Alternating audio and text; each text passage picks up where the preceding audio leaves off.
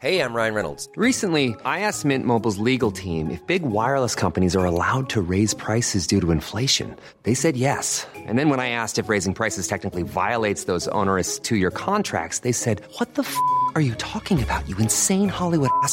So to recap, we're cutting the price of Mint Unlimited from $30 a month to just $15 a month. Give it a try at mintmobile.com slash switch. $45 upfront for three months plus taxes and fees. Promo rate for new customers for limited time. Unlimited more than 40 gigabytes per month. Slows. Full terms at mintmobile.com. Burrow is a furniture company known for timeless design and thoughtful construction and free shipping. And that extends to their outdoor collection. Their outdoor furniture is built to withstand the elements, featuring rust-proof stainless steel hardware, weather-ready teak, and quick-dry foam cushions. For Memorial Day, get 15% off your Burrow purchase at burrow.com slash ACAST and up to 25% off outdoor. That's up to 25% off outdoor furniture at burrow.com slash ACAST. Trading Places connection? Check. Lots of random cameos? Check. This is my review for Coming to America and Coming to America 2. A D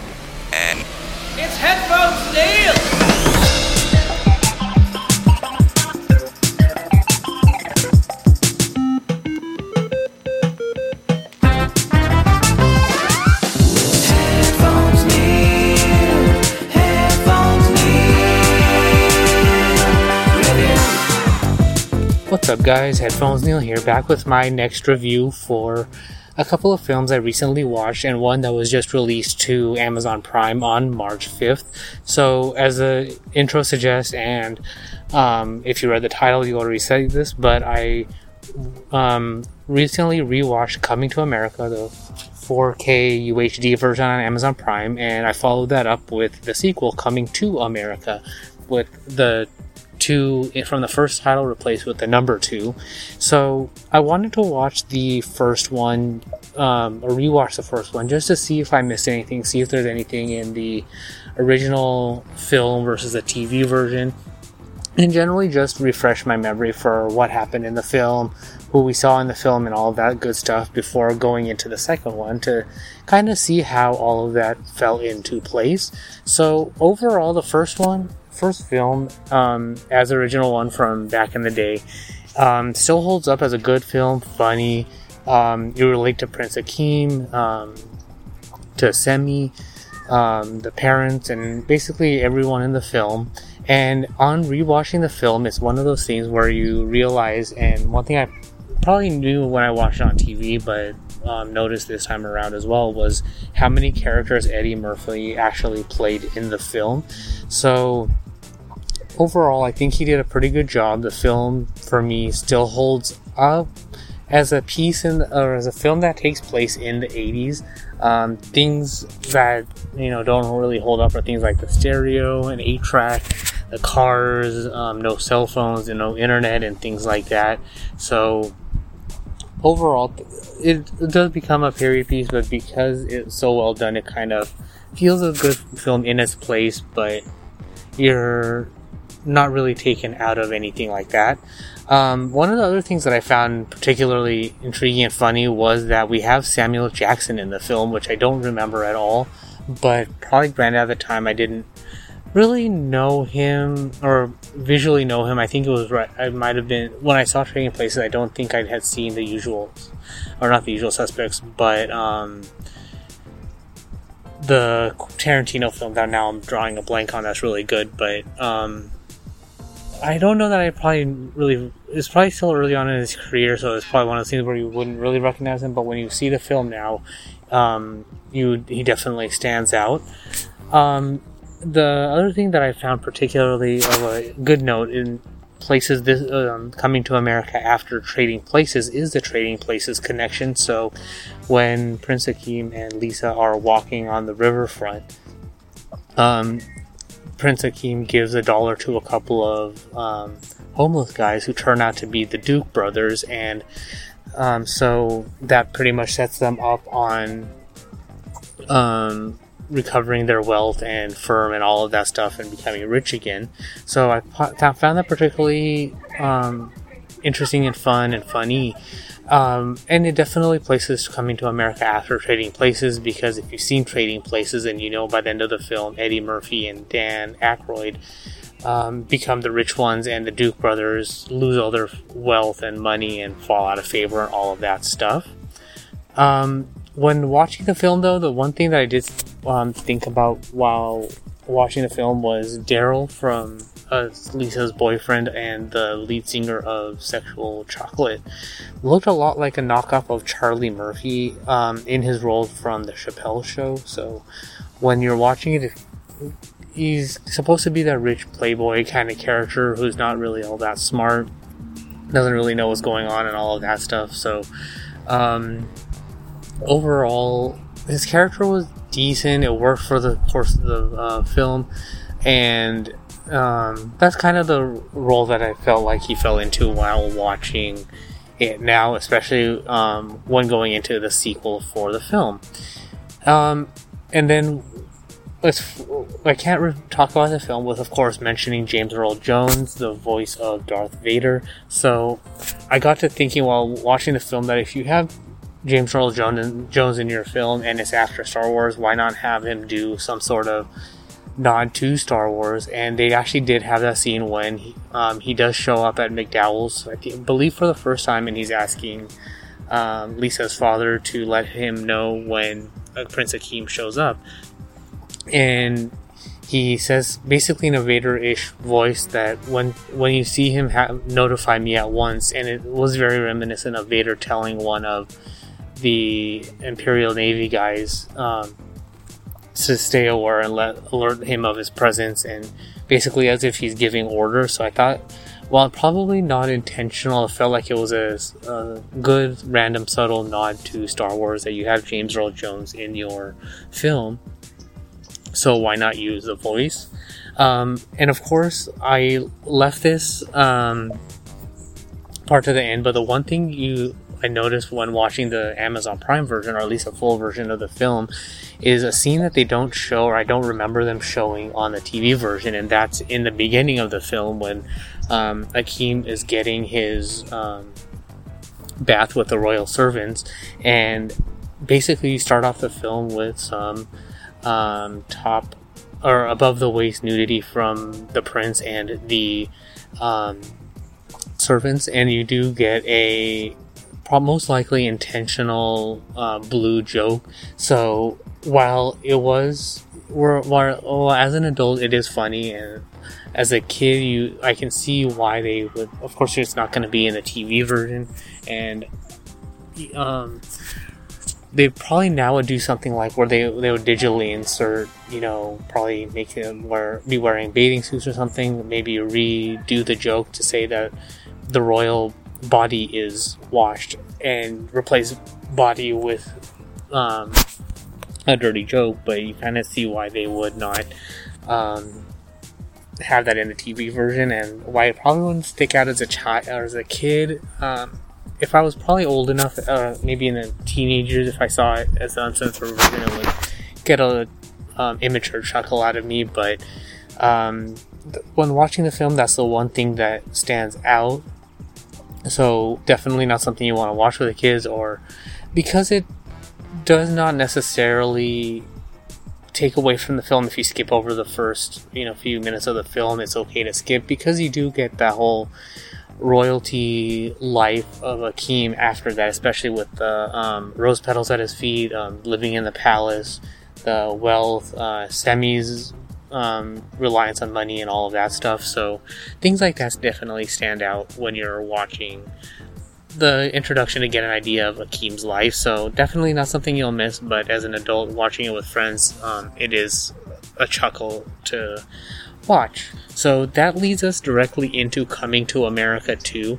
So with the first film, you do have, of course, have Eddie Murphy, Arsenio Hall, James Earl Jones, um, um, Samuel Jackson. So with the second film, the one thing that stands out is all the people who are in the film making cameo appearances. So by about 20 minutes in, you begin to wonder who's not in the film. So you have people like Morgan Freeman doing the voiceover for James Earl Jones's um, funeral ceremony. You have En Vogue and Salt and Pepa doing their, and also Gladys Knight doing their singing cameos. You have Leslie Jones as Prince Akeem's son's mom, so her role was particularly funny. I like that. You have Tracy Morgan as Akeem's son's uncle.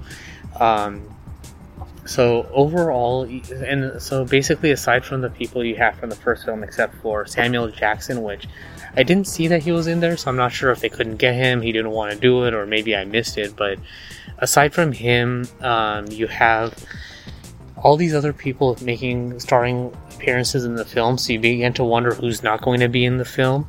Um, so that leads me into probably the, my favorite character in the sequel, and that's Wesley Snipes. So that was, and he's probably my favorite character just because I think now from this film, and I mean aside, and probably from a few other roles, but he should always play the evil general or dictator, just because he seems to pull that off very well. He um, plays um, the a powerful leader with a slight um, insane and evil complex to it. He has that look and talk about him that where he can pull that off. So I think he should always pull off things like that just because it seems like um, he can get into that character very well. Um, and of course, you couldn't have this character or a Coming to America film without some random funny stuff in it. So in this case, uh, so in the first film, McDowell's was the funny um, running ja- gag in the film. So you have, you know, um, Lisa's father explaining why his McDowell's is not a knockoff of McDonald's, but further then or then thereby explaining why how everything is a knockoff of McDonald's. So in this film, we have um, the rival or the neighboring nation of Nextdoria, of which Wesley Snipes is a is the leader. So um, I thought that was of particular note. I continued hearing that name in the film just as a. I mean, basically, when you start the film, you originally think it's gonna, or you would imagine that it's gonna take a slightly more serious tone. But as soon as they introduce Nextdoria and you have Wesley Snipes playing the general leader of the um, nation, it falls into place just how silly it's going to be. Um, you have McDowell's opening up in Zamunda and having a continued explanation of how the Mc, I think they called it the McFlurby or something like that, or McFlurby, something like that. I forget what they called the milkshake and how it's not a knockoff of the McFlurry. So overall, all of that stuff fell into place. Um, and then, of course, you couldn't have the film without another um, trading places connection. So in this case, we have when uh, Akeem's son is going for a job interview. Uh, it turns out that the guy who's interviewing him is, I want to say, the son or grandson, some relative of the Duke brothers. So um, we have a subtle nod to them. I didn't actually go in to see if the actors who play them are no longer, or are if they passed away or anything like that. But they have a nod that to that the firm was founded based on them. So we see that the Duke brothers were able to set up a new company from that dollar that Akeem gave them. So a nice nod there. Um, and then I liked when Akeem was talking to the barbershop or the um, hairdresser lady that she wants to start her own barbershop, and they have that conversation about um, barbershop and beauty shop, um, the Ice T and Queen Latifah films. So overall, nice little nods there. So it would have been a interesting thing that to see there. And on a related note, um, the one the barbershop guys from the first film do show up in this film as well, and it doesn't look like they aged a bit. So it feels like even though it's been about, I want to say maybe 19 or 20 years, I forget how old Akeem's son is, but it looks like in those 20 years, those guys have not aged a bit. So they went from maybe old in the first film to slightly older in the second film. So um, I wasn't. I mean, it was okay to have that. I mean, it's a comedy film, so you don't really expect too much. But it was good to see those guys in the film, so I'm glad that we were able to see them. Um, and as far as the final um, cameo performance, which I was not was I which I totally didn't expect, and I of course I didn't read the um, cast list to see this, but we have Trevor Noah showing up as the anchor of the of ZNN um, in the film. So that's the Zamunda News Network. So I that actually made me crack up laughing because, of course, Trevor is from South Africa or Africa. I forget if he's from South Africa or somewhere else, but playing the host of ZNN, not having to actually fake an accent, but being a news anchor like he is on the Daily Show, generally just worked. And then the getup was that he had with the facial hair and all of that, all in all, made for a very funny scene. So.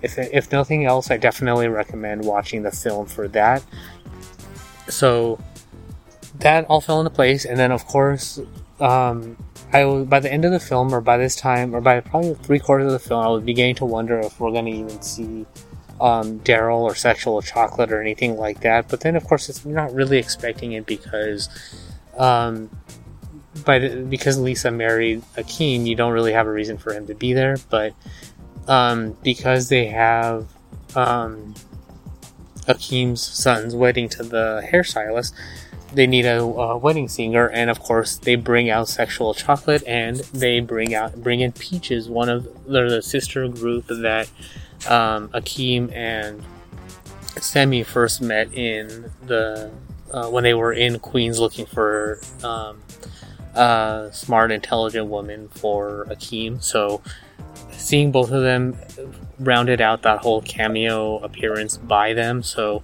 overall, uh, watching um, the both films back to back made me appreciate the first film more, or appreciate the first film, but then also made me enjoy the second film that much more because of all the stuff that they tied to in the first film.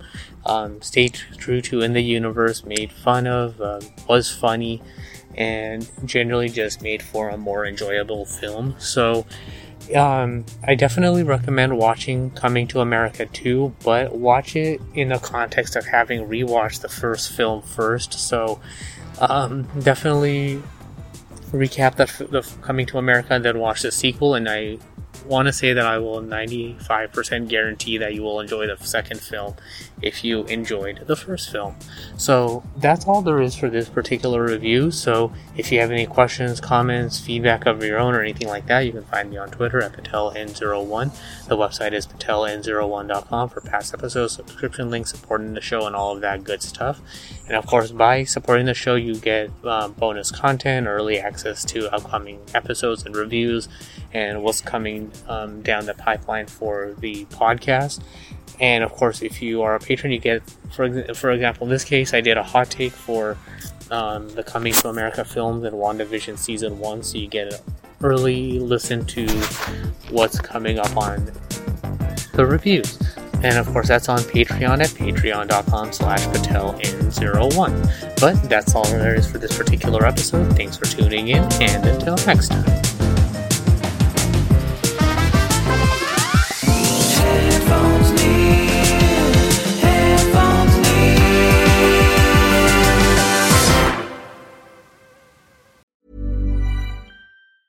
Planning for your next trip? Elevate your travel style with Quince. Quince has all the jet setting essentials you'll want for your next getaway, like European linen, premium luggage options, buttery soft Italian leather bags, and so much more. And is all priced at 50 to 80% less than similar brands. Plus, Quince only works with factories that use safe and ethical manufacturing practices. Pack your bags with high-quality essentials you'll be wearing for vacations to come with Quince. Go to quince.com slash pack for free shipping and 365-day returns. Support comes from ServiceNow, the AI platform for business transformation. You've heard the hype around AI. The truth is, AI is only as powerful as the platform it's built into.